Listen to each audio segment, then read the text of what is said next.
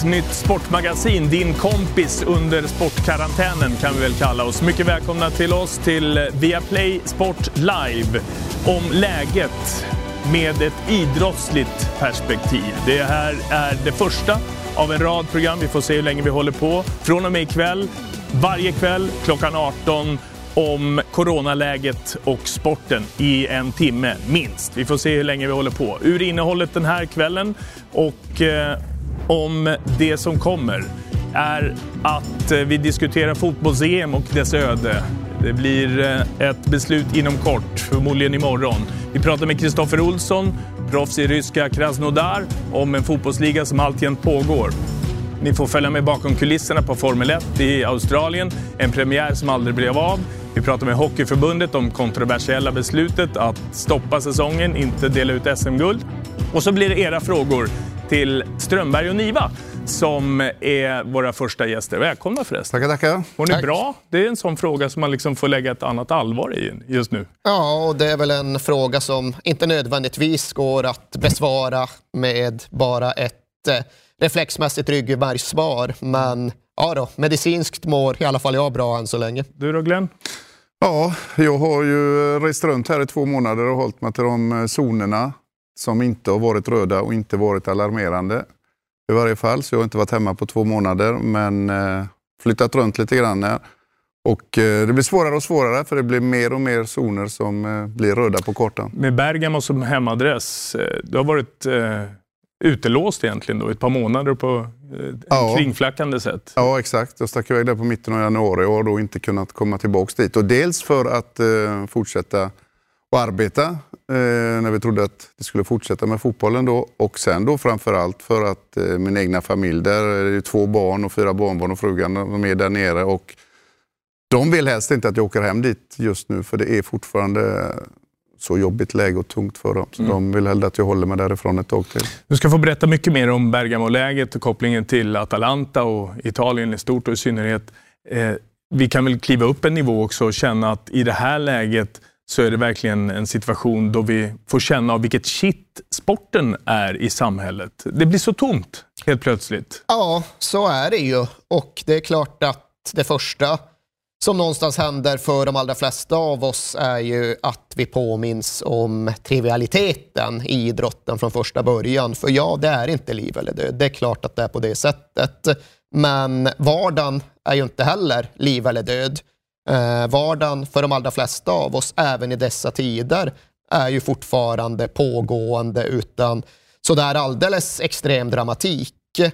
Och det idrotten, det då, ja, det då idrotten ger oss normalt sett, det som nu då har försvunnit, det är ju den här känslan av gemenskap, av samhörighet, av tillhörighet. Och jag tror ju att det kanske är det som vi riskerar att eh, ha svårt att hitta fram till under veckor, månader av isolation.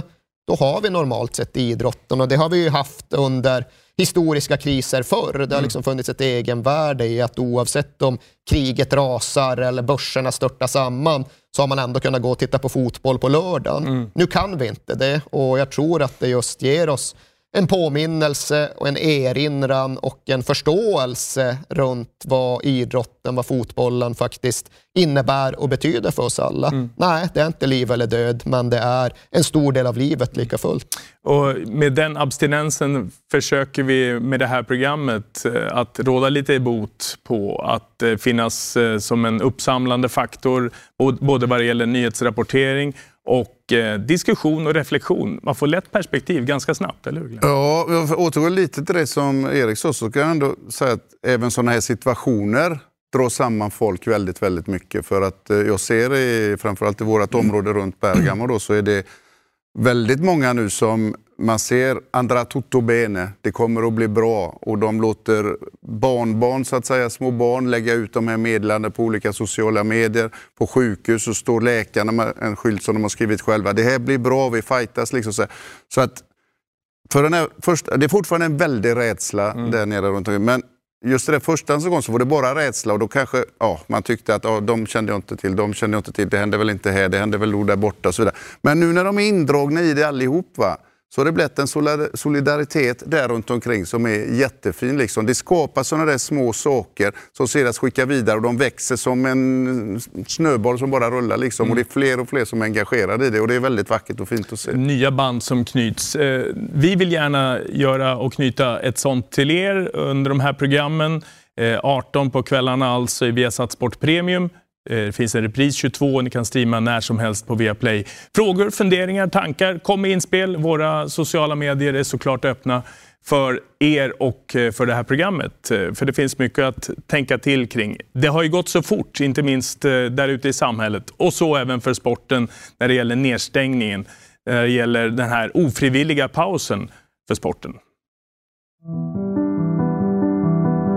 I takt med coronavirusets spridning runt omkring i världen de senaste månaderna så har fler och fler idrotts och sportevenemang påverkats. Kina agerade först. I mitten av februari kom beskedet att premiären av den kinesiska fotbollsligan sköts upp på grund av coronavirusets spridning i landet.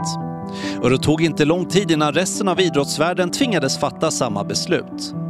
Efter att till en början ha genomfört evenemang inför tomma läktare fattade till slut alla stora fotbollsligor beslutet att avbryta pågående säsonger. Detsamma gäller en majoritet av alla idrottsevenemang inom bland annat ishockey, motorsport, basket, handboll och golf som en konsekvens av att myndigheterna i allt fler nationer infört restriktioner mot samlingar av stora folkmängder. Än så länge har dock de stora internationella idrottsförbunden agerat försiktigt. Beskedet om vad som sker med sommarens OS väntas komma under morgondagen och detsamma gäller andra stora turneringar som årets ishockey-VM och fotbolls-EM. Stora frågor får eh, snart eh, rejäla besked. Imorgon väntas eh, det där med OS och, och Tokyo, om de ställer in eller helt och hållet bara en känsla av att OS inte kanske blir av? Ja, känslan är väl helt klart så att det är mängder av folk som tycker det är roligt att titta på det. Mängder av folk som kämpar dag ut och dag in för att försöka nå dit. Och det är mycket slit och svett och tårar på vägen, men det är fortfarande bara sport. Liksom. Det här är så mycket allvarligare och så mycket viktigare så vi kan lägga det åt sidan tills vi har rätt upp det här. Och stora frågetecken också för fotbolls-EM i sommar som ju ska gå enligt plan då i juni till juli och det är 12 länder. Det kommer ett eh, möte imorgon med ett 50-tal representanter, däribland Lars-Christer Olsson från Svensk Elitfotboll, också ledamot i exekutivkommittén i Uefa. Lars-Christer Olsson, eh, är du med oss? Jag är med. Bra. Hur kommer det där eh, mötet gå till till att börja med? 50 pers på telefon eller? Ja, det gäller att ha lite disciplin där tror jag. Eh, vi höll eh, ett möte i och för sig idag på samma sätt med alla klubbarna i svensk elitfotboll och personalen. Det var väl cirka 40 och det gick ju utmärkt. Så har man disciplin så funkar det. Börja där då. Vad kom ni fram till idag? Det handlar väl om svensk fotboll och allsvenskan då?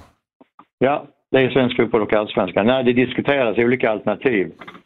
Eh, och liksom hur vi bäst hjälper varandra och en del diskussioner naturligtvis om de ekonomiska konsekvenserna och sånt som är lite svårt att eh, överblicka. Men eh, vi kom fram till slutsatsen att vi har en gemensam uppfattning om att vi, vi ska naturligtvis bidra till eh, på bästa sätt för att minska spridningen av viruset och sen ska vi se till att organisera verksamheten så bra som möjligt med hänsyn till det. Och framförallt, som det, eftersom det är möten som du sa imorgon, som kommer att eh, sätta förutsättningar vad vi kan göra i Sverige så ska vi avvakta dem innan vi tar några definitiva beslut. Eh, vad jag har kunnat läsa i nyhetsrapporteringen efter det här är att eh, ni från ligornas sida och det du kommer bära med dig in i att skjut på fotbolls-EM i sommar så att vi kan spela klart ligorna. Stämmer det? Ja, man kan säga så här att vi har vår eh, huvudprioritet i de europeiska ligorna är ju att varje nationell liga måste kunna spelas färdigt under den här säsongen därför att det får ju effekter på allting annat. Det får effekter på till exempel vem som ska representera eh, res, alltså respektive liga i de eh, europeiska klubbtävlingarna och det får effekter på att släppa spelare till landslagsverksamhet och så där vidare. Så därför ingår ju både de nationella ligornas tävlingar som måste avslutas kvalen till de eh, internationella klubbtävlingarna och EM. För det, det visar ju med all tydlighet att allting hänger ihop. Var och en kan liksom inte ta sina frågor för sig. Men vad finns det egentligen för garantier? Självklart inga, men vad har ni för ingångar på att det skulle kunna eh, finnas möjlighet att spela inhemsk ligafotboll, allsvenskan då i vårt fall, eh, någon gång i början på sommaren till och med? Ja, ja det, det är ju ingen som vet. Det, det, det bäst, den bästa eh, projiceringen är väl egentligen den som eh, någon har uttalat ur eh, ifrån myndigheternas sida att man kan tänka sig att allsvenskan kan spelas i juni kanske. Men vi vet ju inte det så vi måste ju ta beslut som tar höjd för att det måste skjutas ännu längre fram. Som du ser, vilka alternativ när det gäller Europamästerskapet kommer diskuteras imorgon? Finns det färdiga alternativ som beslutsunderlag? Nej, men det finns inte så många alternativ i praktiken. Eh, så det, jag kan tänka mig att det finns, det finns olika scenarier att flytta, flytta fram eh, starten av EM till exempel. Hur långt kan man då göra det? Och då kommer den frågan som ni hade uppe tidigare. Det blir i så fall en kollision med OS om OS ska genomföras eller att man lägger den senare på året, klämmer in den i säsongerna eller att man får skjuta den ett helt år till exempel. Så det är ju de det är de alternativen som finns eh, på bordet. Men det är just det som ska diskuteras imorgon så jag kan inte ha så mycket synpunkter på det än. Eh, som med eller utan publik eh, senare och kanske rent av nästa år? Är det ungefär sammanfattningen när ni kliver in i mötet? Det kan man säga. Och sen, och vi alla vill ju att fotboll ska spelas med publik naturligtvis och det, det är en viktig faktor också. Både för sportens del och för alla fans. Ja, hur, vänder ni och vrider på olika aspekter? Den första är, är, ju naturligtvis medicinsk. Sen är det väldigt mycket ekonomi i det hela. Det talas ju om att det ligger 40 miljarder i potten för ett eh, fotbolls-EM. Eh, och, och, just inramningen och, och upplevelsen. Hur, hur, ser du på alla de där komponenterna? Och, och tror du kommer diskuteras och prioriteras ja, ju, under mötet? Ja, man får ju väga ihop eh, de olika komponenterna och det är ju självklart att det är hälsa och eh, Eh, välbefinnande för eh, Europas folk som står som nummer ett i prioriteringen och sen får allt det andra följa efter det. Och det, jag tror i och för sig att fotbollen eh, är ganska duktig på att ta beslut eh, med osäkerhet och även korta beslutsvägar. Så eh, jag, är säker på att vi kommer liksom att hitta former för att eh, lösa upp de här frågorna på ett vettigt sätt. Det kommer att bli dyrt, det är självklart. Det som är det största problemet, just akuta problemet, är ju kanske just likviditeten i föreningar som ju har ganska kort framförhållning i sin eh, planering och, och, och är beroende liksom eh, att pengarna kommer in för att överhuvudtaget kunna betala löner och så där vidare till exempel. Men eh, där, där får man väl eh, kombinera de, de åtgärder som olika regeringar håller på att fatta beslut om, om olika branscher. Vi får väl ingå i där i turistnäringen eller i nöjesverksamheten och kunna och behandlas på samma sätt som företag i det sammanhanget. Som presenterades av regeringen idag med potentiella skattelättnader även på inbetalda skatter och avgifter och så. Hur, hur är det med det tv-avtal som börjar gälla nu där det talas om 4,5 miljoner kronor per eh, svensk klubb om vi går tillbaka till svenska fotbollen per månad. Kommer det finnas tillgängligt? Kommer det betalas ut till svenska klubbar? Ja, som det är nu har vi, ja, vi har diskuterat naturligtvis med våra partners hur det ska, vad som kommer att hända i praktiken. Eh, och eh, som det är nu så utgår vi från att eh, avtalet fullföljs så att vi kan leverera det som vi har lovat också. Även om det blir med en fördröjning och då får man ju diskutera vad det får effekter på just betalningar och sånt. Men vi utgår från att vi klarar de åtagandena och det gör ju våra partners också. Tack Lars-Christer. Vi kanske får anledning att höras imorgon efter Uefa-mötet. Tack för att du var med oss den här kvällen. Tack själv. Eh, Erik, eh, Glenn, någon reaktion, reflektion kring det som sades? Det går ju inte att tycka så värst mycket om de fakta han redogör för. Tycker inte heller det går att tycka så mycket om prioriteringarna han utgår ifrån, för jag tycker ju att de är korrekta. Först såklart, det ska väl alltid poängteras, människors liv och hälsa. Mm. Men utifrån ett idrottsligt, utifrån ett fotbollsmässigt perspektiv så tycker jag ju att prioriteringen måste vara att få alla klubbar och föreningar att överleva detta. För på samma sätt som en stat någonstans har som absolut första prioritering att hålla sina medborgare vid liv, så har fotbollens institutioner som absolut mm. första prioritet att få klubbarna och föreningarna ja, att klara samma det. Sak, det är samma sak. Och det är ju också det som ger den här ganska självklara prioriteringen. Jättetrist att det inte blir något Europamästerskap i sommar, för jag har svårt att se det hända. Jättetrist att det måste knuffas framåt och få en annan plats. Men det är ingen av fotbollens aktörer som går under av att det inte spelas ett Europamästerskap. Det är dock en realitet att väldigt många av fotbollens aktörer riskerar att gå under ifall framförallt inte de inhemska mm. ligorna mm. kan spelas färdigt. Och det är min största skräck när det kommer till idrotten. Det är att vi står här om ett år och så har det blivit en situation där 15 procent av föreningarna på lite lägre nivå i diverse olika länder bara har upphört sin mm. verksamhet och inte finns längre. Eh, Lars-Christer Olsson är också med i Uefas exekutivkommitté. Han är alltså Uefa-baserad även, även om han naturligtvis representerar svensk elitfotboll. Han är ganska väldigt mycket inne på att det är ligorna som ska prioriteras, inte Uefas egen stora turnering. Nej, det, det, är, är rätt intressant. Ja, det är det ju. Men det, det, är väl också så att just det EM som är det första som sker på så många olika ställen också. Det sätter ju till ett ännu svårare problem när vi hamnar i den här situationen som vi gjort nu. Det, det viktiga här det är egentligen bara så här att, för det är ingen som vet hur det här kommer att fortgå. Vi hoppas att det ska gå snabbt och bra och det ska fungera eh, fint och mm. vi ska kunna lösa det här. Men det som är viktigt på de här mötena är att de agerar och hittar, okej, okay, den här lösningen kan vi ha. Om det är nu i juni, eh, om vi kan spela ligorna från mitten på maj och framåt, går det, ja då avslutar vi dem, då vi får flytta. Ja, ta de där besluten nu. Sen får man ju följa då hur, medicinskt hur det går. så att säga. Nej, det kan hända att det här beslutet det kan vi inte ta längre för det ser katastrofalt ut även i maj och juni. Va? Och då får man ändra fyra i det igen. olika vägar Ja, men du måste hitta en lösning just nu. Okej, okay, vi har de här förutsättningarna just nu. Ja, då kan vi ha den här lösningen att vi spelar klar ligan i sommar, vi flyttar ett EM till exempel. Okej, okay, de praktiska lösningarna går att göra.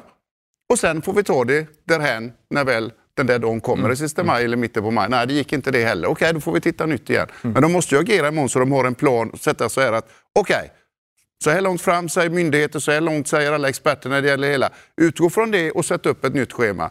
Sen får vi se. Mm. Vilket det blir. Det sparkas inte på många fotbollar, men det finns de som får sig en och annan känga. I Ryssland, fortfarande, i detta nu förresten, en match. Det här var i helgen, eh, flera svenskar var igång.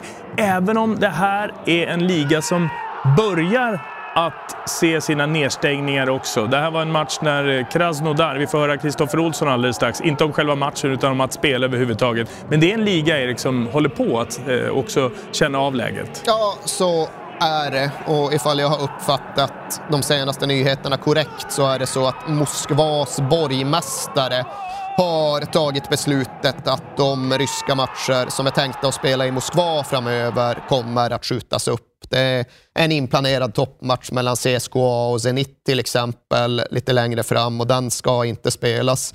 Lokomotiv ska inte heller spela och det är ju ganska rimligt att anta att det är första steget på väg mot en nedstängning mm. av även den ryska ligan det tidsschemat som de Moskvas borgmästare ska ha använt sig av, det är ungefär detsamma som alla andra fotbollens aktörer i Europa fram till början av april över det här landslagsuppehållet och sen får vi se. Mm. Men den ryska ligan kommer inte mullra på ostört den heller, utan mm. den kommer i mer eller mindre hög utsträckning också släckas ner de närmsta veckorna. Men ni såg alltså hur Sochi gjorde 2-0 på Krasnodar och Kristoffer Olsson som finns med oss på en något fördröjd telefonlinje där bortifrån. Eh, till att börja med, hur är läget för dig?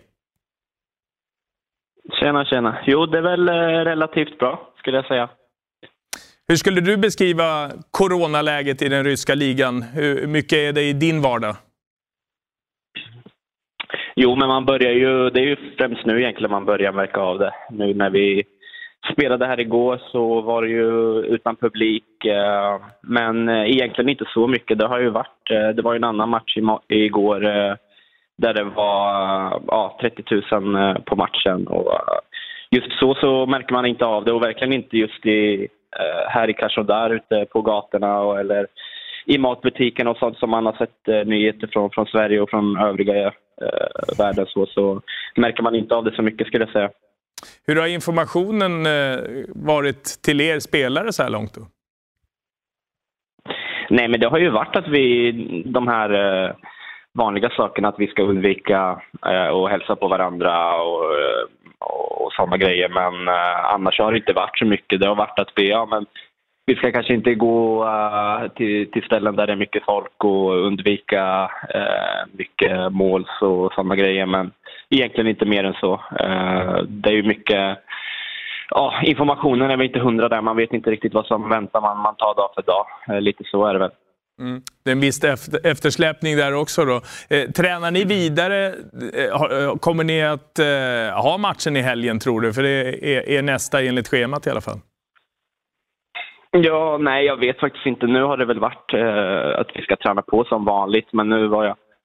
Fick, jag, eh, jag läste information här i, i rysk media att det eh, verkar väl som att det, det kommer stoppas. Eh, de kommer, det är väl en match i ligan idag tror jag och sen så, så kommer de eh, stoppa det tills vidare. Eh, det är väl ja, det är väl det man läst och fått höra så. Eh, annars så, så vet man inte mycket.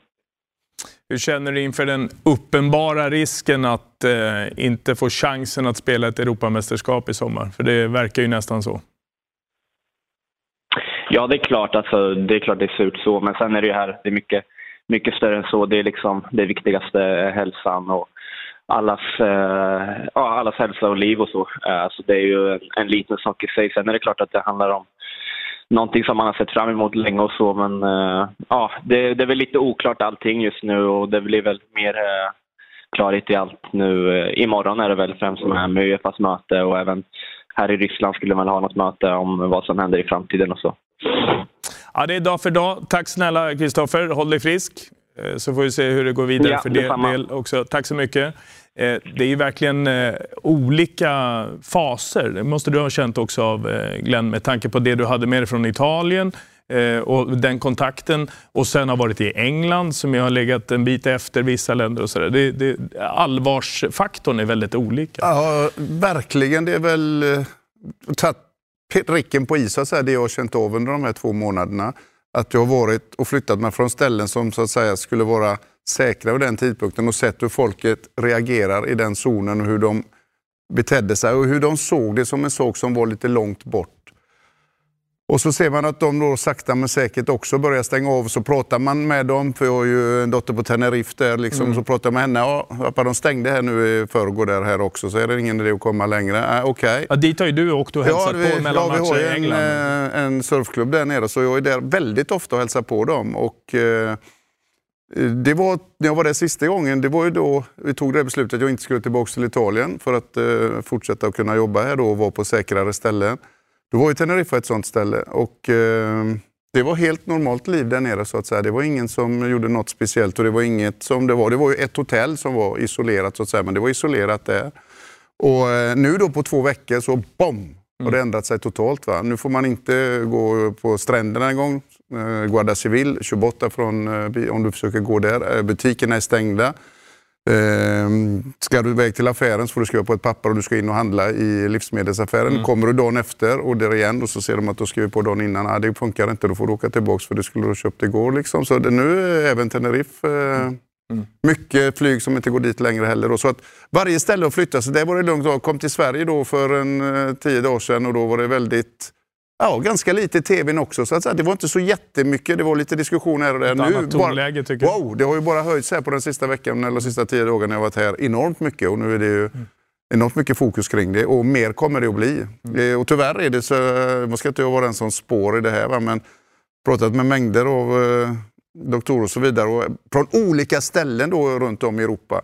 Och um, alla är i stort sett överens om i varje fall att eh, vi kommer att lösa det till slut men it's gonna get worse before it's gonna be better. Det säger nästan alla att eh, mm. vi har nog lite mer kvar innan vi får vändning på det. Ja, det kommer ju ta tid också. Jag är ju sannerligen inte heller någon statsepidemiolog och har inte kompetens att sia i exakt hur tidsaspekterna egentligen ser ut, men det går ju att titta på Kina där allt det här startade. Det går att konstatera att de ju stängde ner allt, inklusive idrotten, för flera månader sedan och att de inte är i närheten mm, av att mm, återuppta någon fotboll eller någon idrott för den delen. Mm, mm. Så det gör ju att fall man överför det förloppet till Europa och börjar fundera hur långt det egentligen sträcker sig, då kan man ju konstatera att just det här med att spela EM i början av juni, det är ju inte ett realistiskt alternativ ifall inte förloppet av en eller annan anledning skulle skilja sig dramatiskt. Men det är ju en fråga om ganska många månader och eh, då blir ju pusslet mycket svårare att lägga för de som Jag tror det första beslutet de tar imorgon,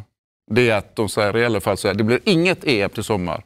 Ja, nej, Sen ja. börjar de se vad de ska så göra av det. För det, det är jag nästan helt säker. Du ska inte jag heller spå i spåkulan här, nej, men, det, det, det, känns ju solklart egentligen. Det, är inte så konstigt Eller? att man landar i spekulationer, nej, nej. för det är ju där vi är någonstans. Eh, om man inte läser rubrikerna såklart. Väldigt svårt att tänka på att de ska kunna spela I det. I alla olika former, rubriker. Eh, och i eh, England till exempel så är det mittemellan då det som ska vara en karantän för en Chelsea-spelare och ett normalt liv mellan fotbollsmatcher för en West Ham-spelare. Men de är vänner. Mason Mount och Declan Rice och hamnar i rubrikerna för att de kunde inte hålla sig från att spela tillsammans. Ja, och kruxet här är ju då såklart att Mason Mount förväntas ju befinnas i karantän. Mm. Han eh, har ju en lagkamrat, Callum Hodgson Odoi, som har testat positivt och då ska han inte vara ute och spela någon five-a-side-fotboll under en två veckors period. Och jag förstår såklart att han känner något annat. För han upplever väl säkert att han är fullt frisk och han ser inte riktigt problemet med att röra sig ut i en normal vardag. Men det är ju precis just det som alla dessa statsepidemiologer är ganska överens om att vi måste försöka undvika. Och på ett sätt blir det såklart ett barskt uppvaknande för Mason Mount. Han trodde att han bara spelade lite five-a-side med några kompisar och helt plötsligt så framstår han som nationens fiende. Men det får väl vara så, för det är klart att fotbollsspelare är förebilder oavsett om de själva uppfattar det på det sättet eller inte. Och på samma sätt som vi behöver dem i normala tider så behöver vi dem kanske ännu mer idag. Det är viktigt hur fotbollsspelare beter sig, uppför sig, vad de sänder för signaler. Och det finns ju jättemånga som filmar sig själva i sin isolerade karantän och säger ja, nu är det så här vi har det några veckor framöver. Det är bra. Ja. Att Mason Mount är ute och kickar boll med sina kompisar. Mindre bra. Det är inte... Eh, men, ja, men det, är, det är ju svagt. Det är ju svagt. Sen att det blir mer känt för att han är fotbollsspelare. Men det är ju svagt av vilken person som helst som varit i kontakt med en person och ska sätta sig i karantän, i en självkarantän. Även om den här personen inte är en kändis eller en vanlig person så att säga som eh, då går emot det och går ut istället och riskerar för andra att få det. Han kanske inte, eller hon råkar ut för det speciellt allvarligt det här viruset och det kanske inte tar så mycket på den personen. Men skickar han det till någon annan som kanske tar det mycket allvarligare. Mm. Det är ju skitsvagt. Va? Sen om du är fotbollsspelare eller en vanlig person som inte är lika känd, det spelar ingen roll. Det är ju vansinnigt dåligt. Social kontroll. Ja, det, är, det, det är rent och svagt om du ska sitta i karantän. Då får du inte eh, vara med andra folk. Eh, men det finns ju de som filmar sig själva och är goda exempel och ger också lite humor och uppfinningsrikedom till den här situationen. Här är några exempel.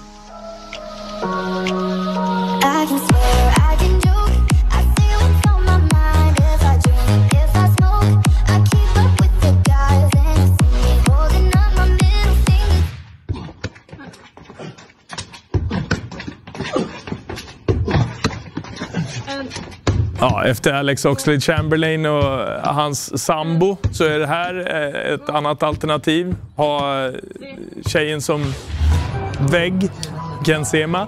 Och här, är det där är sysselsättningen nere på Teneriffa? Är det där det har varit alltså?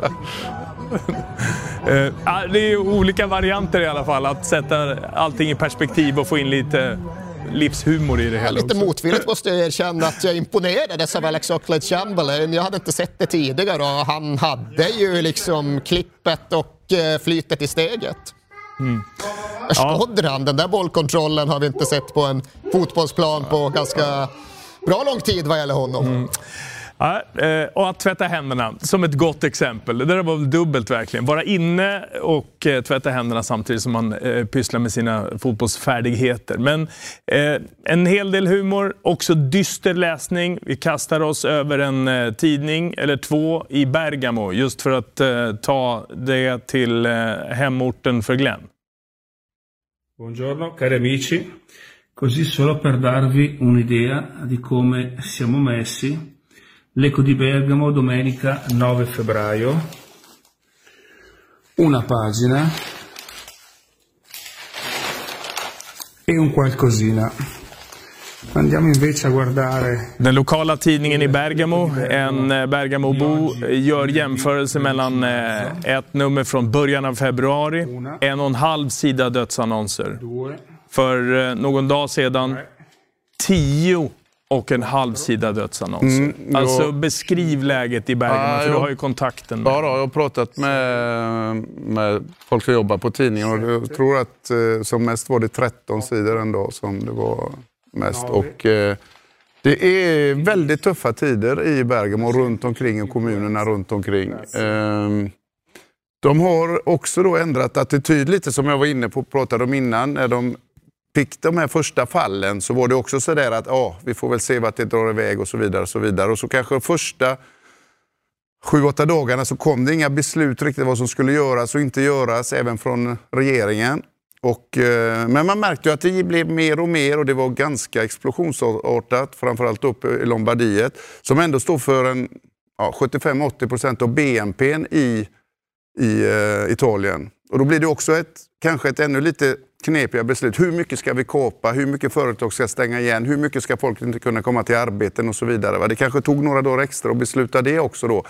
Och eh, det gjorde väl att det var den första tiden så var det ju mer då sådär att ja, tyvärr drabbar det lite äldre och eh, de flesta annars klarar sig ganska bra med det här viruset och så vidare. Men sen har det liksom explosionsartat ökat och nu ser jag, jag känner rädslan i rösten från familjen och när barnen och barnbarn pratar och eh, även om barnbarnen kanske inte riktigt har förstått det, det farliga i det så märker de ju ändå att hela deras liv är på ett annat sätt. De måste vara instängda 24 timmar om dygnet. De var ute i parken här, eh, två av mina barnbarn för eh, 12-13 dagar sedan, 14 dagar sedan och eh, mötte andra från lekskolan för då hade skolorna redan stängt.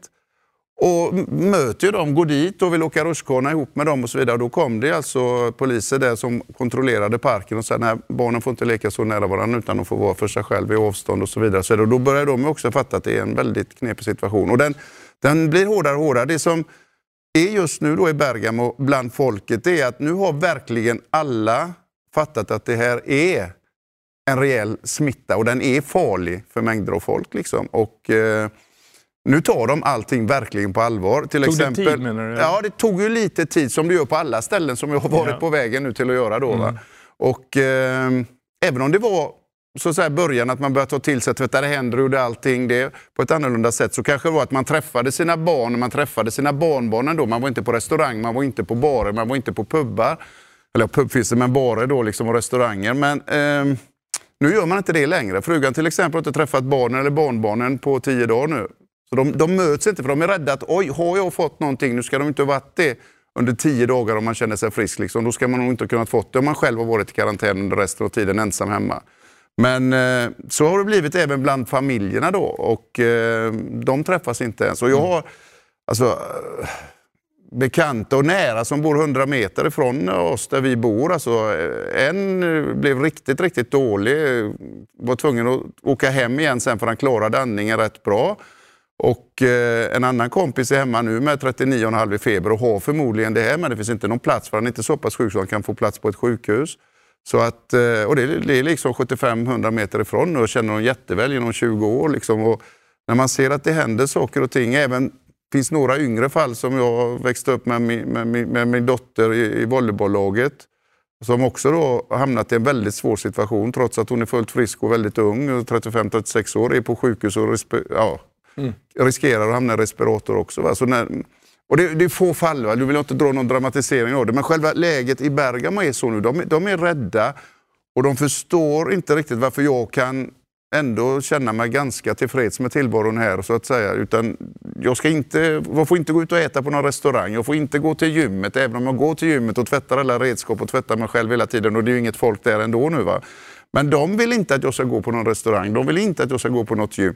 Du får fatta att du måste bara vara på rummet och du får inte kommentera någon fotboll, du får inte göra det och inte göra det. Så att där märker jag då att det är såklart skillnad runt om i världen. De som blivit så här mycket utsatta för det och de som inte riktigt har börjat känna på det än och kanske inte heller känner lika mycket på det. Det beror ju liksom lite på hur varje nation förmodligen tar emot det här viruset. Hur människan i det landet tar emot det. Vissa lite mer stryktåliga och vissa är mindre.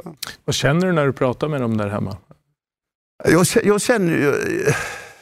på ett sätt så känner jag också att de vill ju inte ha dit mig, även om jag skulle vilja åka dit och vara, och vara där. Så, pappa, var borta härifrån. För än så länge så var borta härifrån. Ja, okej, okay, då ska jag vara det. Men just det att jag känner att jag hör att det är en oro som finns hos dem nu, de, som inte fanns från början. Det bara, ja, hoppas vi inte får det, för det är ju inte bra. Ju... Vad säger ni? Vi ses? Alltså, vad, vad säger ni som Nej, de, nu, se, nu syns ju inte ens de där emellan sig. Va? För Men... de är ju rädda att någon kan ha fått... Någon, någon måste gå ut och handla någon gång. Och även om man inte är nära någon, och, ja, du kan ju få någonting ändå. Liksom. Och då vill ju inte han eller hon ta det till det andra barnet eller barnbarnet som är på ett annat ställe. Eller till frugan och så vidare, så till eh, mormor. Då liksom, det, det, det, gör de ju inte. Så nu har det blivit den att var och en, de fyra den familjen är det, de fyra i den familjen är det.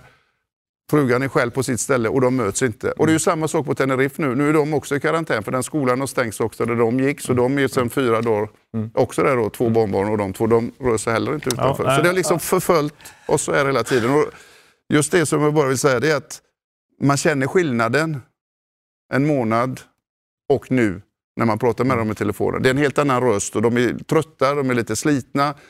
De tycker det är lite segt och är väl bara glada egentligen för att de inte än så länge har fått någon. Men de känner ju också mängder av folk runt omkring som är på sjukhus eller har till och med Ja, du känner, jag är så pass gammal så jag känner ju de som är ännu äldre såklart. Va? Mm. Och det vet jag flera som jag har känt och träffat för ja, fyra, fem månader sedan ja, som inte tyvärr finns kvar längre. Och mitt i allt det där, för Bergamo en stor händelse så sent som i förra veckan. Atalanta, Glens eh, gamla klubb, där du fortfarande är Il Capitano. En enorm sportslig framgång. Vad gör man av den här fantastiska succén i sig?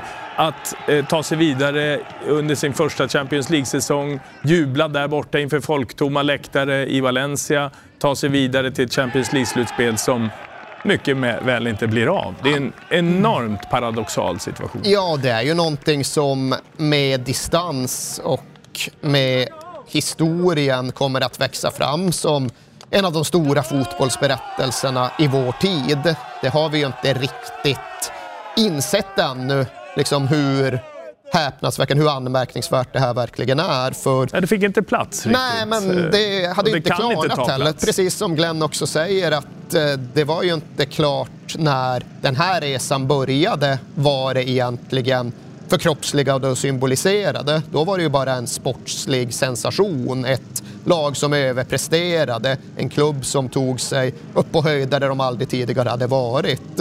Men nu är ju Ja, ja, ja, du, på, dina, på din tid då hände det grejer. Nej, men nu är I, i modern tid får vi säga.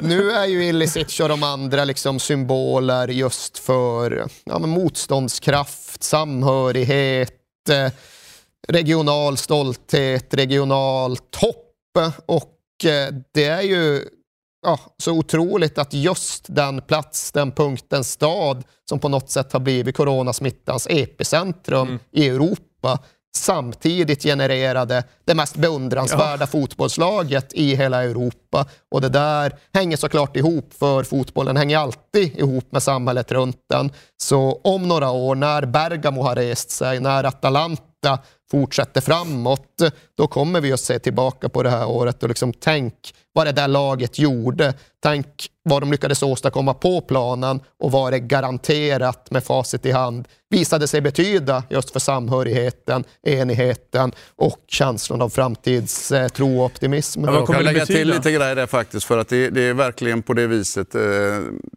till exempel då så, inte bara det sportsliga, förlorar de tre första matcherna och sen ändå gå vidare. Får inte spela på sin egna stadion, för den håller på att byggas om och inte har inte säkerheten, eller säkerheten är inte tillräckligt stor, och får inte plats med alla kameror som ska vara på ett Uefa-evenemang. Så det får de inte göra heller. Spelar för tomma läktare borta. Ehm, normalt sett när man kommer efter en sån match så är det 5-6 tusen på flygplatsen. Det var noll den här gången för det hade gått så pass här långt så nu började alla verkligen respektera det ordentligt att inte vistas ute. Eh, enorm fin gest av kurvan i Atalanta. Hade köpt eh, alla biljetter, bortabiljetter som var köpt till Valencia-matchen.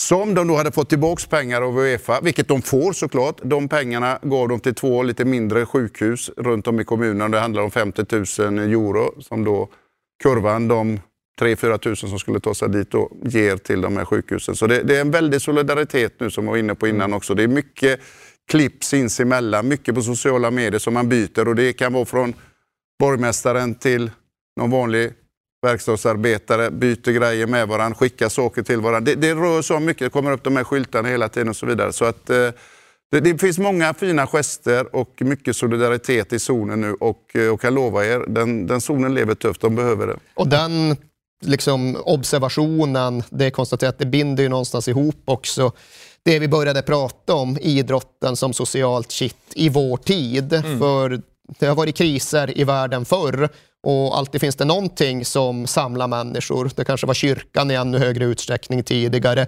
Nu är det inte så att fotbollen har ersatt religion, det funkar inte så. Men det är absolut så att i vår tid så har många fotbollsföreningar den där uppsamlande effekten, den där förmågan att bli fokuspunkten, mittpunkten för ett lokalsamhälle som inte är så självklar i annat Nej. fall. Om nu inte fotbollsklubben finns, om inte arenan finns, ja vad är då mittpunkten i lokalsamhället? Det är en fråga som inte alltid har något självklart svar. Atalanta är i alla fall en framåtdrivande kraft, samlande sådan i Bergamo och norra Italien. I den där fotbollsvärlden som allt mer börjar eh, nås av eh, fler och fler besked. Ja, tills vidare gäller det ju i Premier League, Bundesliga, La Liga, Serie A, liga och flera just på det där sättet. När det gäller allsvenskan väntar vi närmare beslut och besked, åtminstone tills vidare beslut från och med imorgon. Det får vi återkomma till. Tack så länge hörni. Eh, det var mycket fotboll, det blir mycket annat också och det blir frågor och eh, fotbollsfunderingar senare också. Ni får gärna komma med frågor till eh, Erik och Glenn. Vi håller på ett bra tag till och vi byter sport, vi växlar kontinent, vi ska till Australien och eh, till en premiär som aldrig blev av. Um, to our race fans Um, I'd like to say uh, we, we're terribly disappointed that the event can't go ahead. The reasons for that are well known, and I'm sure there'll be questions about that shortly. But from the Australian Grand Prix point, uh, point of view, uh, just want to say sorry to our fans and um, the health and safety and welfare of the teams and uh, people, uh, the community generally has to take precedence, and it will and has and uh, we look forward to uh, hopefully being able to uh, run this event at some later stage. We'll just have to wait and see. There was a 12 hour gap between McLaren announcing their withdrawal from the race. And why did it take so long for any communication to come out? Consultation with um, consultation with the teams, consultation with the medical authorities, consultation with the FIA, consultation with the promoters here. I mean, I've been up all night. I think I had one hour sleep last night, one hour and a shower and back to the circuit.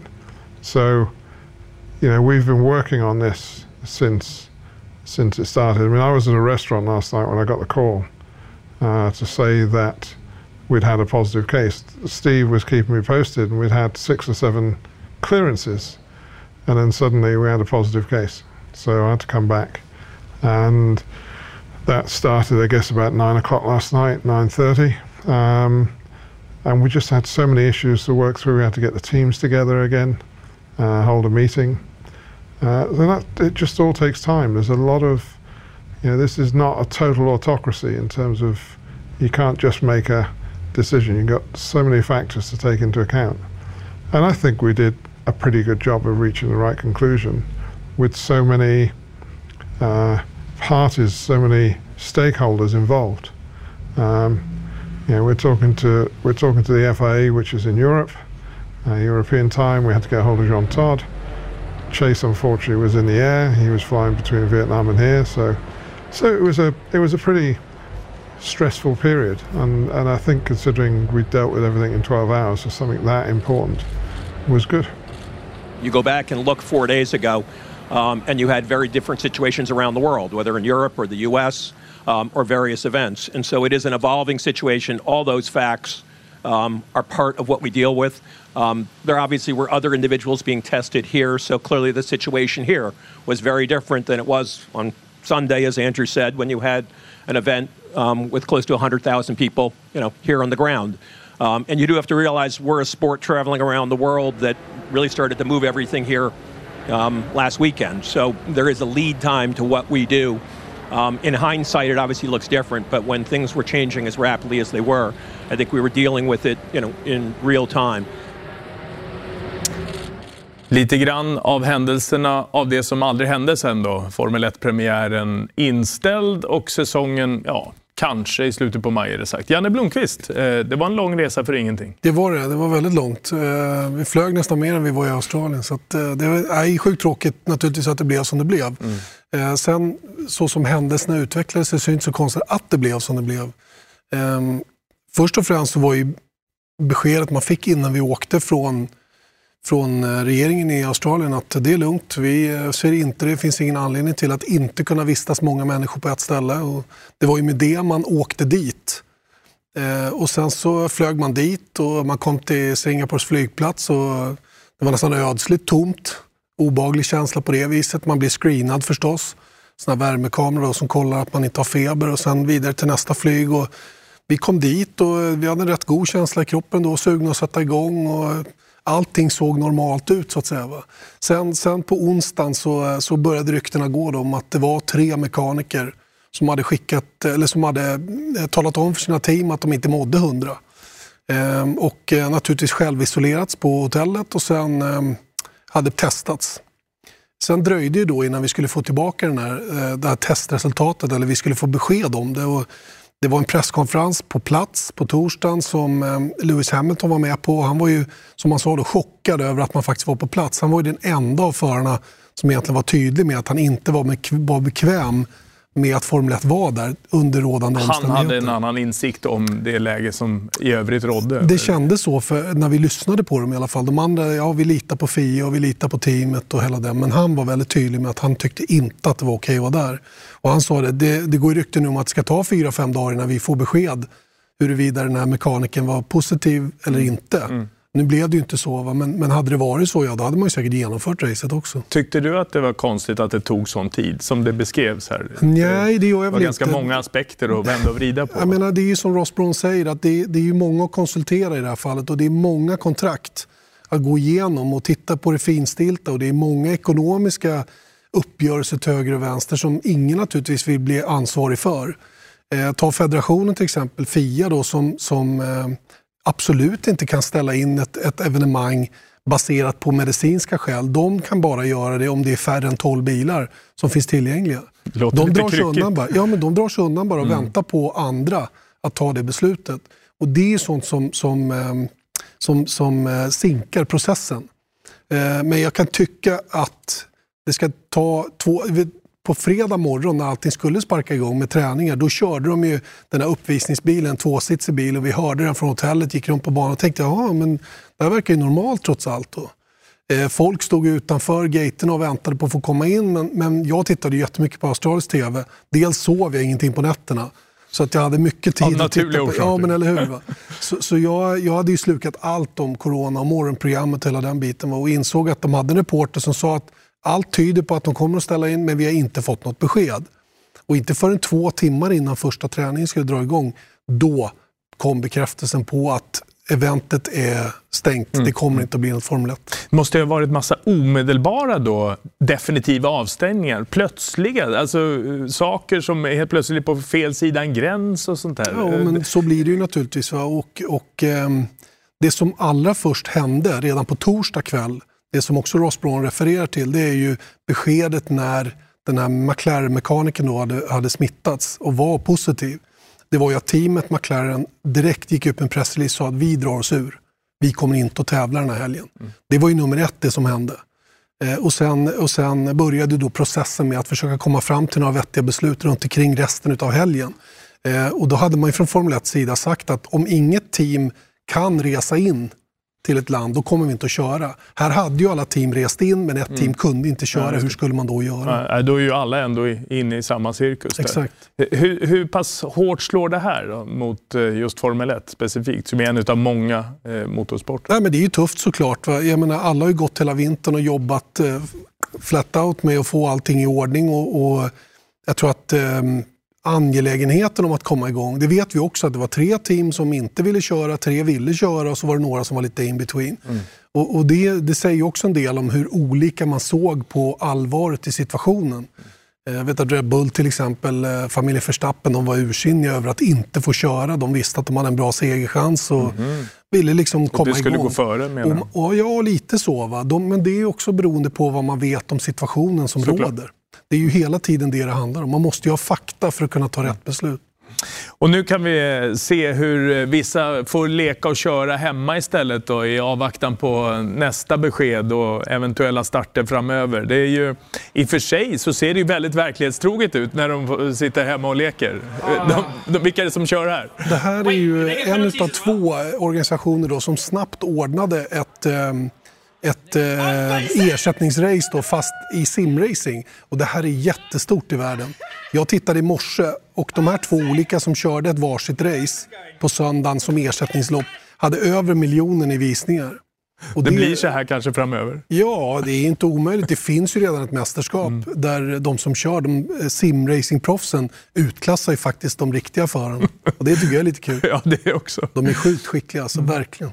Mitt i allt så är det naturligtvis eh, ett brinnande intresse för när man blev snuvad på premiären, lite sportfrågor kring Formel 1-säsongen också kommer utifrån. Natasha till exempel.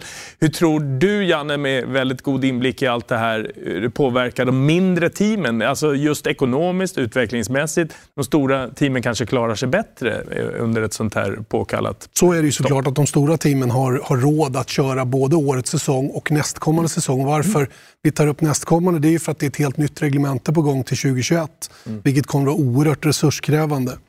Eh, så i det avseendet så tror jag att den här pausen faktiskt kan hjälpa de mindre teamen att lägga lite fokus på nästa år under okay. tiden det inte händer någonting annat. Mm. Samtidigt så är det ju så att pengarna som man får tillbaka från Formel 1, de kommer ju 10% av det man har tjänat in året efter per månad då under året. Mm. Och, och de har säkert en massa sponsoruppgörelser och annat som kanske fryser under rådande omständigheter. Det har jag lite dålig koll på. Mm, mm. Men, men, som alltid så är det de mindre teamen som lider först snarare än de stora. Natasha, stort fan. Ja. Man vet inte av vad kanske? Ja, Viaplay, garanterat. Ja, kanske, kanske är det så.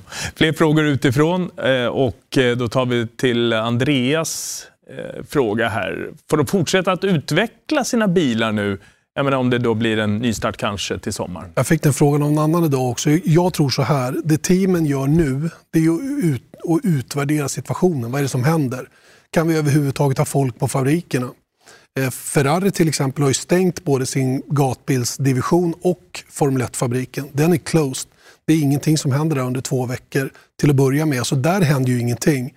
Eh, de andra teamen tror jag gör samma sak. Jag tror inte de riskerar människors hälsa för att eh, vinna fördelar i mästerskapet. Kan de jobba, ja då kommer de att jobba. Mm. Men vad exakt, det är svårt att svara på. De har rätt bra koll på sina bilar som de har nu.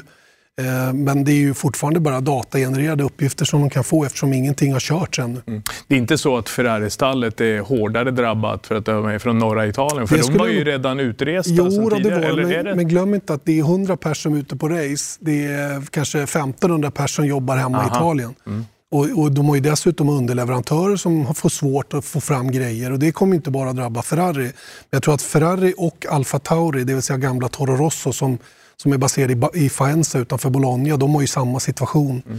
Och eh, ja, vad de gör nu, personalen som reser på racen, för det är lite olika då. Eh, om de hålls utanför Italien eller om de har fått komma hem till familjen, det vet faktiskt inte jag just nu. Ett epicentrum även för Formel 1 naturligtvis. Oerhört. Och MotoGP, de är ju ännu mer drabbade. Där jättemånga är baserade i Italien som håller på med den sporten. Och när det gäller Formel 1 då, bara en eh, liten tanke om svenskt deltagande framöver. Vi har ju ingen längre, Marcus eh, eller Rosenqvist eh, eller Dino Just det. Beganovic, Just är det, så? Så heter han. Ja, Bra där. Imponerande. Nej, Marcus Berätta, hur ser det ut om, om de här förhoppningarna mitt i den här situationen som är? Jag kan säga att det är en, en närmast obefintlig chans att vare sig Marcus Eriksson eller Felix Rosenqvist mm. kommer till Formel 1. Marcus som har varit i Formel 1 i fem år, har nog fått sin chans där tror jag och satsar. Jag vet att han är 100% fokuserad på Indycar där de finns, både han och Felix just nu. När det gäller Dino så är det lite spännande för det är ju en ny satsning som har dragit igång. Han är bara 15 år gammal, tävlat i go-kart eh, för Vard Racing som är ett jättebra svenskt team. Inget fabriksteam men har ändå varit med och slagits med de allra bästa. Tar nu steget upp då i Formel 4 Mm. Och han har dessutom blivit invald eller eh, upplockad av Ferraris juniorprogram. Mm. Och det är faktiskt den första talangen vi ser som hamnar i ett riktigt juniorprogram som efter de stora teamen. Hoppas de får chans att trycka på gaspedalen Det vore lite trevligt. Ja. Men han kör också på Twitch, som det heter. Då. Du vet vad Twitch är? Nej, nej men, jag, nej, men där också. Kör lite simracing, sänder live på YouTube allt vad de gör. Och vi får lära oss hela tiden om eh, läget där ute. Det här är det aktuella nyhetsläget kring eh, de sporter som vi i första hand, eller grenar i motorsporten som vi följer. Just det, Formel 1 har ju sagt, eh, de kom med lite olika besked. De hade ju en pressrelease från FIA, då, federationen, och ett från Formel 1, men runt omkring maj. De vill ju gärna köra Monacos Grand Prix, det är svårt att flytta på det mm. som ligger där i, i de krokarna. Va? Men jag tror inte det blir någonting före Baku som är en bit in i juni. MotoGP har ju samma situation. Mm. Än så länge gissningar, spekulationer, det där är det vi vet i mm. La CCN. Ja. Eh, tror jag. Det är inte jag hoppas så under roligare omständigheter. Tack så länge Janne. Tack. Handsprit så ses vi så småningom igen. Eh, via Play Sport Live går vidare med eh, det aktuella hockeyläget. Ja, det var ett väldigt tråkigt beslut att vara med och fatta och ett väldigt stort beslut. Samtidigt ett nödvändigt beslut givet läget i, i samhället. Det var under gårdagen som det svenska ishockeyförbundet kom med beskedet att man ställer in resterande delen av säsongen. Det innebär att det inte blir någon ned eller uppflyttning för något av lagen och att man inte heller kommer kora någon svensk mästare. Ja, det läge vi var i igår som sagt var, där kändes det verkligen nödvändigt att avsluta säsongen. Något som hela förbundsstyrelsen då var enig kring. Och givet det beslutet så blir det ett antal konsekvenser. Eh, pratar vi om svenska mästare så, så har vi ju i våra seriebestämmelser väldigt tydligt reglerat hur det ska gå till genom slutspel och, och till sist finalmatcher. Och I och med att vi nu avslutar säsongen så fullföljs inte det på det viset och därmed kan inga svenska mästare heller koras. Och på samma sätt är det med kvalen. De kval som inte har kunnat slutföras nu på här sidan har ju då så att säga inte slutförts och därmed så, så, finns det ju inget lag som går upp eller kan gå ner. Och därav de konsekvenserna av vårt beslut när vi stoppade igår. Beslutet har mötts av kritik, bland annat från de hockeyallsvenska topplagen Björklöven och Modo som var mitt inne i sina SHL-kval och nu går miste om chansen att flyttas upp till den högsta ligan. Ja, det är ju jättesnopet eh, på det sättet att vi för en vecka sedan vann vi en final i femte perioden och var lyrisk och kom hem sent på, på natten och ett dygn senare så är det mesta nedstängt. Så det är klart det är, det är en tuff situation. Eh, du har ju varit tydlig med att du vill att ni ska ha en SHL-plats. Först och främst, hur ser du lösningen på den, på den situationen som skulle uppstå rent sportsligt här? Nej, jag vill egentligen inte spekulera i det utan eh, det var ju en diskussion som var då kring hur, hur ska man räkna det här sportsligt och räknar man till grundserien så var ju vi och Björklöven 1 och 2 det var ju utifrån det perspektivet vi, vi svarade då helt enkelt. Mm. Ser du någon lösning här där ni skulle kunna spela SHL nästa år? Du, det är jättesvårt att spekulera i. Nu har man ju tagit beslut och, och det kortet ligger ju. Eh, sen tycker vi att eh, det är ett orättvist beslut och vi, vi tycker inte riktigt att det, det, ska vara så att de lag som har presterat sämst ska vara de största vinnarna. Det känns inte som det Eh, gå i linje med idrottens rikt, riktling om att man ska tävla och förtjäna sin position. Liksom. Det är ingen hemlighet i Hockeysverige att det kostar pengar att gå upp och att man inte tjänar så mycket pengar i allsvenskan kontra SHL. Så det, det, det är ett eh, viktigt perspektiv här. Hur mycket skulle du säga att ni har satsat rent sportsligt för att gå upp den här säsongen som nu går om intet mer eller mindre? Ja, men egentligen, vi, har ju, vi har byggt någonting över fyra års tid där vi har jobbat med kontinuitet, vi har jobbat med spelare som är från den här regionen, byggt upp en stomme, försökt även få till kontinuitet på ledarsidan eh, för en gångs skull på väldigt lång tid i Modo. Eh, och det är klart att, eh, att drömmen då att få spela den här finalen först mot Björklöven och sen få vara ett kval, den har ju levt med oss länge och, och därför känns det ju otroligt tufft när det inte blir så. Liksom. Jag har ju full förståelse för, för att det uppstår en tomhet och frustration och mycket annat på, på flera håll i landet. Men givet det här läget upplevde vi verkligen att vi var tvungna att avsluta säsongen. Och såklart att det är tufft för de föreningar som kanske har siktat på att ta det här SM-guldet. Ta bara eh, HV71 damer till exempel som till och med hade vunnit den första, första matchen i finalserien. Och det finns ju flera föreningar som har höga ambitioner och också säkert kanske, kanske möjligen hade kunnat tagit sig upp en nivå i seriesystemet. Så klart att det blir särskilda känslor där. Jag har full förståelse och respekt för.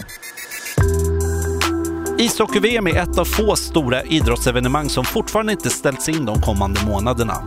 Imorgon så håller det internationella ishockeyförbundet ett styrelsemöte där beslut i frågan kommer att tas.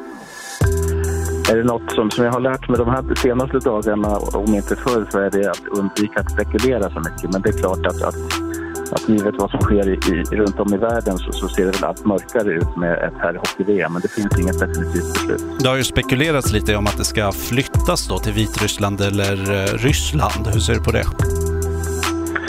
Som sagt var, det har varit många spekulationer inom idrotten och ishockeyn i stort, både nationellt och internationellt. Men jag, jag vill undvika att spekulera så mycket. Imorgon har vi mötet och så tar vi frågan därifrån.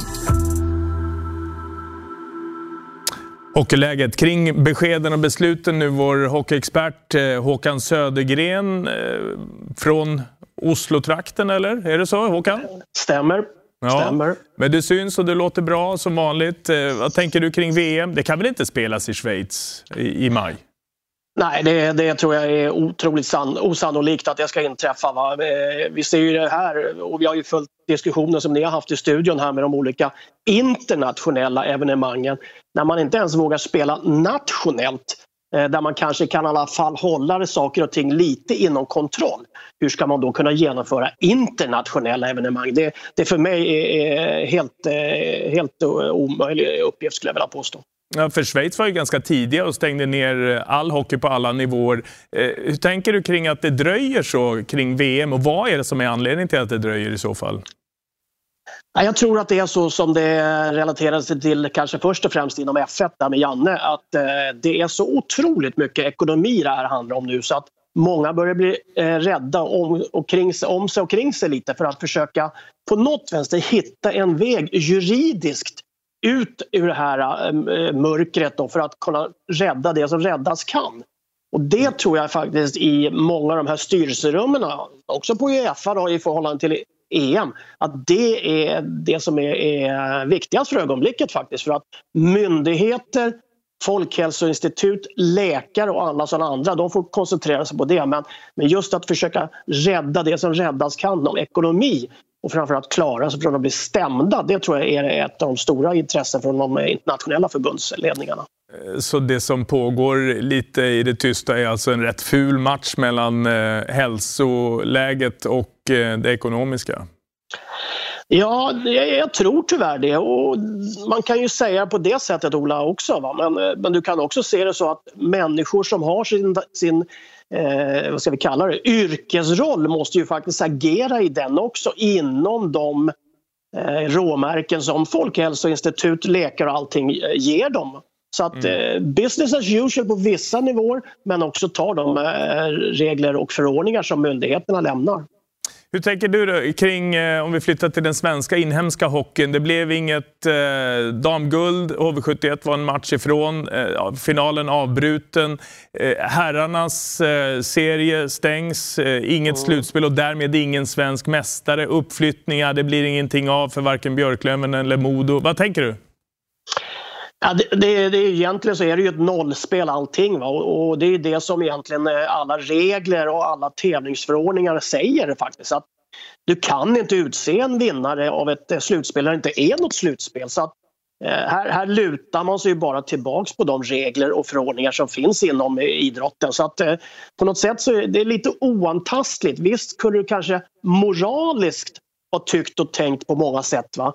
Men om du ska faktiskt göra det här på ett sätt som kan egentligen komma att bli något prejudikat framåt också. Så det finns liksom ingen annan väg att göra det faktiskt. Det, tyvärr. Det, det är bara en färdigspelad, en, en färdigspelad herrserie kan väl ändå vara värt någonting eh, på 55 omgångar så istället för att bara knyckla det i papperskorgen. Jag vet att det står i bestämmelserna att vi kan inte utse en eh, svensk herrvinnare utan ett slutspel.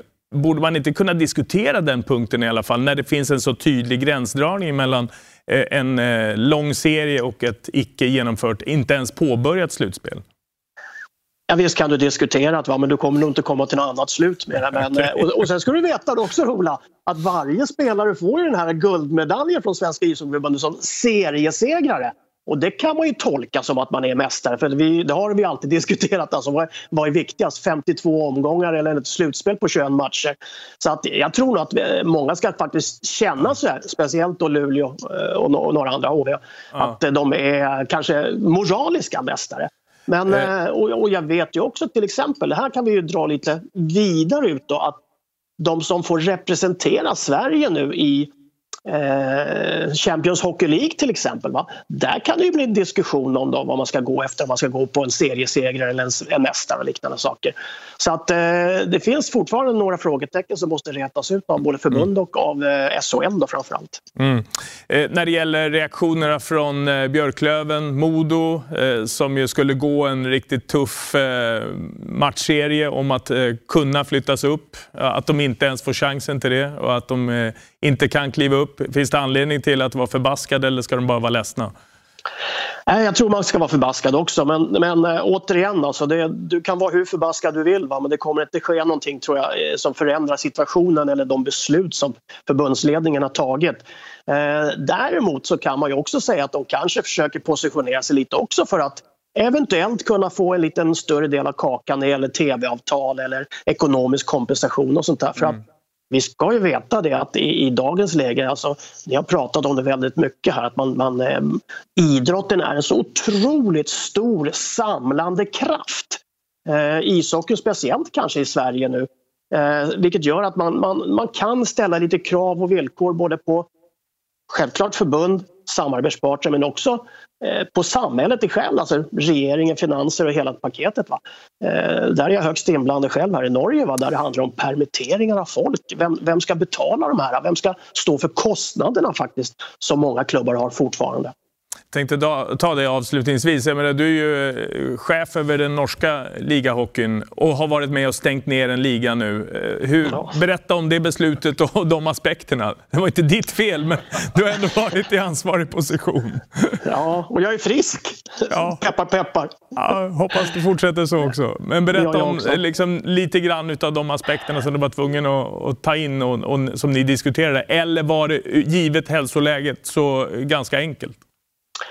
Nej, det var det väl inte kanske för att eh, ishockeyn kom lite före de nationella tuffare reglerna som Norge har i förhållande till vad Sverige har tagit i de här fallen. Eh, I Norge så, så, utlyste man nästan lite undantagstillstånd ska jag vilja säga för tillfället. Det, är ju väldigt... Eh, så att här, här försökte man i alla fall vänta på att rätt myndigheter tog rätt beslut. Men till slut så vart det så uppenbart det här för att det kom eh, sjukdomsfall faktiskt. Vi hade klubbar som fick spelare isolerade. Eh, vi märkte bara liksom att den här vågen sakta men säkert började rulla in över oss. Och då fanns det egentligen ingen återvändo. Det var bara att ta ett beslut. Hur än tufft och eh, jobbigt det var men på de premisser som började synas då så var det glasklart. Mm. Tack Håkan. Du är benhård. Hoppas du håller dig lika kärnfrisk som eh, du ser ut och låter och, som du påstår. tack, till tack till för er också, alla där hemma. Ja. Eh, bra, vi hörs vidare. Det här är ett eh, magasin som återkommer klockan 18 varje kväll. Det finns att streama på Viaplay när som helst. Och det här är för att avsluta hockeydelen just det aktuella läget när det gäller de stora ishockeyserierna. Där KHL i Ryssland alltjämt pågår. Vi får väl se hur det blir med nedstängningen där så småningom. Det är det det här magasinet är till för. Eh, via Play Sport Live. Nu med några frågor. Välkomna tillbaka igen. Ja, nu då. Eh, var det godis där ute? Eller? Det var godis där ja, ute. Okay, bra. Glenn tog det med sked, som ah, föreskrifterna såklart förespråkar. Mycket bra. Eh, men det var dock socker i kroppen. Alltså. Då kanske du var pigg på att svara på lite frågor. Utifrån så har vi fått den här till exempel. Kent som kommer med lite tips att eh, det kanske är ett bra läge då för fotbollsallsvenskan att gå över till höst-vår.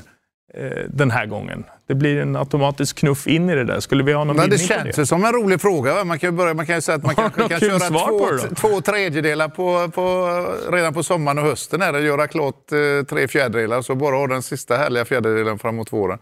Nej, vi, vi har väl tänkt så här genom alla år sedan jag började spela fotboll och det ska du veta att det är länge sedan. Mm. Då eh, var alltid snacket att herre vad kul det hade varit att ha haft liksom, slut. Vi hade ju slutspel till och med ett år där. Det var väl där det började när vi vann det, det sista där tror jag.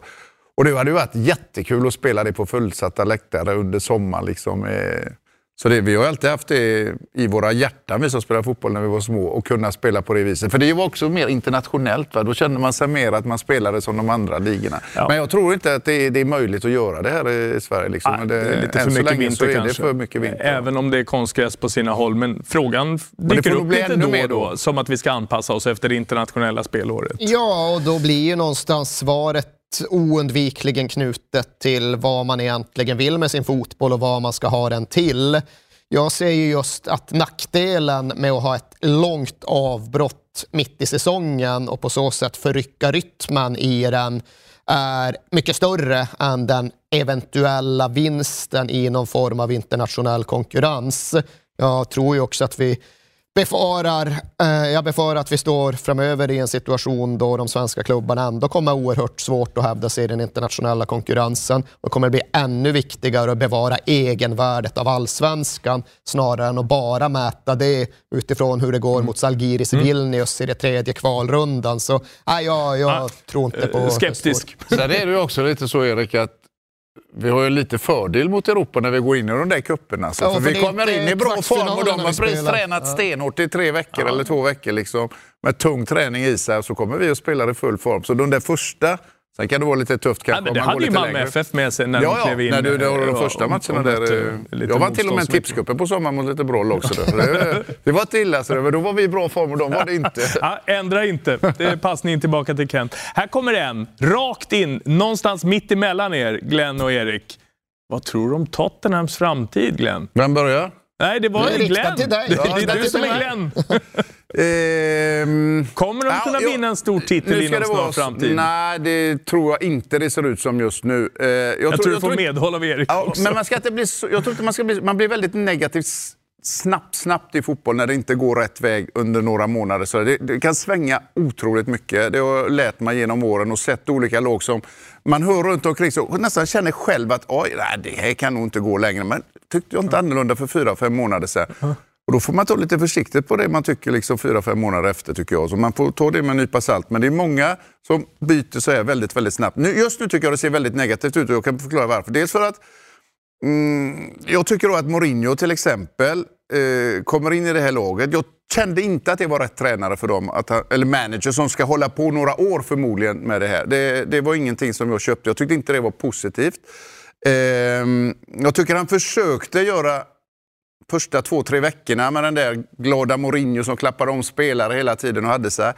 Och det funkar inte speciellt bra för efter ett tag så var det tillbaka till den vanliga Mourinho. funkar två veckor ungefär. Ja, och, det, och sen gillar jag inte den där attityden att han fortfarande tar sin stora plats själv och inte bryr sig om spelarna, inte bryr sig om Tottenham som klubb som är så mycket större än Mourinho så det inte är klokt. Liksom. Så varför ska han behöva ta den här platsen? Och gå in till exempel och säga i det här viktiga skedet, när de har så stora problem som de har i klubben, med skador som vi känner till och så vidare. Så vidare att gå in och säga, titta på bänken till exempel på Leipzig, jag skulle vilja ha deras forwards. Så Varenda presskonferens, varenda gång han pratar om någonting så var det de här problemen, de här problemen. Och det tar med sig till en spelare. Dels får du en negativ effekt på dig och höra allt det negativa hela tiden. Och sen får du alltså en ursäkt. Jag brukar säga det, en ursäkt för en fotbollsspelare, ja, det är det sämsta han kan ha med sig in på en plan.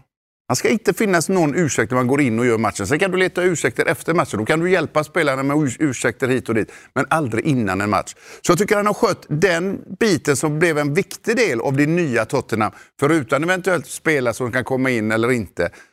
Det har han inte skött bra och det var fel person på fel plats. Okej. Du tyckte det var kul att prata lite fotboll på riktigt här nu igen. Ja. Det märktes så. Ja. Eh, eh, en fråga till utifrån och det handlar verkligen mycket om det läge som vi är nu i.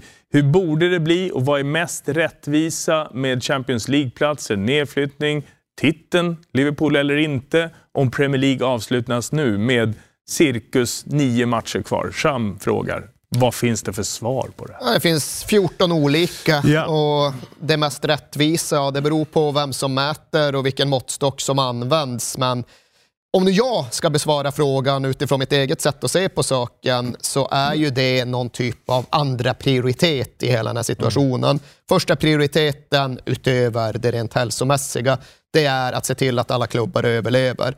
Andra prioriteten är att det ska finnas en känsla av att det har blivit så rättvist som möjligt när vi summerar 2019-2020. Jag menar ju att det bästa, det vore att liksom, nu är det ju skevt i och med att alla klubbar inte har samma antal matcher spelade, men form, forma tabellen utifrån liksom ett poängsnitt och eh, bibehåll det på så sätt och dela ut ligatiteln och dela ut Champions League-titeln utefter det om vi nu inte kan spela mer fotboll förrän, säg, sent i juli eller augusti. Då vill jag utifrån mitt sätt att se på fotboll, utifrån mitt sätt att se på rättvisa som frågan eftersträvade, att det ändå ska vara värt någonting att ha spelat 30 matcher den här säsongen. Att bara stryka bort det och låtsas som att det aldrig har hänt. Det kanske blir juridiskt ofrånkomligt, men det är inte eh, min definition av rättvisa. Säg det till SHL-gänget då. Det, bara ett kort svar där, för det här kommer vi få återkomma till i ett nytt program imorgon också. Ska Liverpool ha titeln? Ja, jag tycker de ska ha en titel. För de, eh, det, det händer saker och ting plötsligt. Då ska de ha titeln. De råkade vara där och ledde så stort. Visst ska de ha den. Den andra saken är ekonomiskt sett, och du pratar om jätteviktigt. Flytta upp de två lagen som ligger först i andra ligan i de olika serierna. Upp med dem, ekonomiskt sett bra för de lagen. Kan vara ett otur för ett lag som kanske bara låg en, två poäng efter som tredje lag, men så blev fallet den här gången. De lagen som ligger på nedflyttningsplats i första ligan, de får vara kvar. Man spelar en liga med två, tre mer lag under nästa år och sen går man tillbaka till vanliga igen. Så räddar man även ekonomi på de här klubbarna som Ja, hade ja, ja. ja, slagits lite grann annars. Så hade de åkt ur hade de inte åkt ur, men ekonomiskt sett så har det varit världens eh, schabrak för dem. Liksom. Så, så gör vi. Vi tar Okej. upp två, tre lag och så spelar vi med lite mer lag nästa år och så byter vi tillbaka. med Boom sa det här inne, så var, så var morgondagens program borta. Eller nästa. Vi kommer återkomma till det här ämnet såklart. Via Play Sport Live varje kväll ett tag framöver är vi rädda för. Men vi försöker att eh, bota lite eh, sportabstinensen under de här dagarna, den här speciella tiden. Också genom att införa klassiken. Klockan 20.00 varje kväll. Vi har satt Sport Premium för en speciell match den här kvällen. Till att börja med en viss föreställning i sista omgången 2012. Ett provsmak. Ja, mm, slut säger vår producent uppe i Sandra på tilläggstiden. Men det pågår spel fortfarande på Stadium of Light, men det har inte City någon hjälp av. Slut uppe i Sunderland, är slut som ni ser i bild på Stadium of Light. Manchester United har vunnit med 1-0, men gör City mål så går mesta titeln till Ljusblå. Det finns tid kvar, Balotelli. Aguero! Aguero! Och Aguero in i skottet! Han gör mål! Han gör mål! I slutet! Han gör mål! Han gör mål! Slutet för tre minuter sedan. Och staden exploderar! Några heta målchanser. Ja, det är inte hittar sant! man två mål på två, tre minuter. Det är inte klokt! Det är inte klokt! Sergio Aguero! Och titta på lyckan! Och de var på väg att gå! En del City-fans, de är tillbaka och vilken vändning! Hes fortfarande. Så där kul kan det vara eh, när det spelas. Det var rätt ballt. Ja, det var helt galen den matchen. Alltså. Det var, framförallt var det så här att när det stod 2-2 då fick de reda på att de redan var klara att hänga kvar. Manchester United uppe i Sunderland också. Ja, var det här. ja men och de här visste. Crystal Palace hängde kvar. Liksom. Ja, Eller, ja. ja. det var det väl det. va? QPR. QPR menar jag. De hängde kvar ändå och då blev det lite mindre motivation hos de där sista minuterna. Ja, men, vi ska inte spolera spänningen. Nej, nej, vi tar det någon annan dag. då. Ja, dessutom de som ska titta på det får inte veta Jaha, hur det nej, slutar. Jag tänkte berätta det som de inte syntes. Ja, en blundskylt Ja. kanske, eller någonting Ja, det sånt. syntes inte det som Ja, eh, klassikern 20.00, Manchester City mot Queens Park Rangers finns att titta på. Du ska hem eller? Jag ska hem. Ja, jag ser det. Ja, det- Tack för ikväll. Eh, tvätta händerna eh, och eh, håll er friska så ses vi framöver och eh, hoppas att eh, vi gör det också. Det finns snooker att titta på eh, live imorgon i våra kanaler. Någonting att kika på och kanske fatta tycke för. Hoppas att vi ses imorgon igen via Play Sport live 18. Repris 22 i Viasat Sport Premium när som helst på Viaplay. Hej!